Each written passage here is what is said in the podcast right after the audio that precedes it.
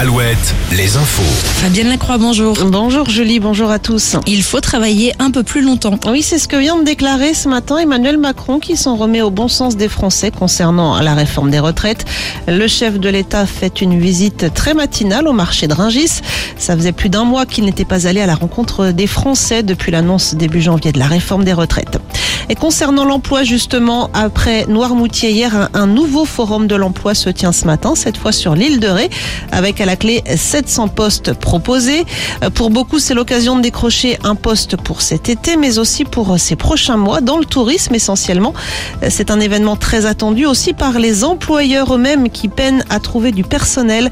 Agnès Ledortz de la communauté de communes de l'île de Ré. Les employeurs aujourd'hui essaient de, de chercher euh, à tous les moyens possibles leurs salariés, hein, notamment euh, les salariés pour la saison. Euh, et donc du coup, oui, ils regardent, enfin ils participent à tous les salons qui, qui peuvent exister. Ils se disent qu'un salon en présentiel, si effectivement les candidats sont au rendez-vous, et ben c'est pour eux quelque chose de quand même beaucoup plus euh, pratique et efficace pour leur recrutement. Puis ils sont assez présents sur sur tous les réseaux et sur tous les types de recrutement possibles en ligne. Et notez que pour les Rochelais, une navette gratuite est mise en place ce matin entre La Rochelle et l'île de Ré. Après Camailleux en septembre dernier, c'est au tour de San Marina d'être placé en liquidation judiciaire faute de repreneur.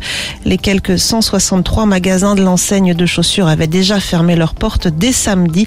660 salariés se retrouvent sans emploi. Et puis à Angers, les salariés du fabricant de matériel électronique Eolan, eux, sont en grève depuis vendredi pour une hausse des salaires. Même revendication pour les femmes de ménage qui travaillent dans la Vienne sur le site de la centrale de Civaux.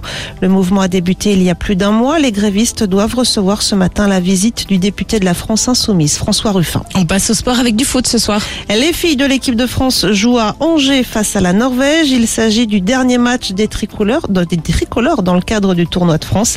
Un nul suffirait aux joueuses de Corinne Diacre pour remporter le tournoi. Coup d'envoi du match à 21h10 au stade Raymond Coppa et c'est à voir également sur W9.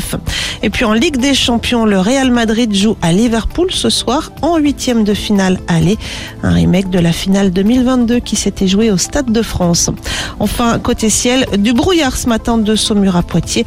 Euh, ciel voilé pour la journée. Très belle journée sur Alouette.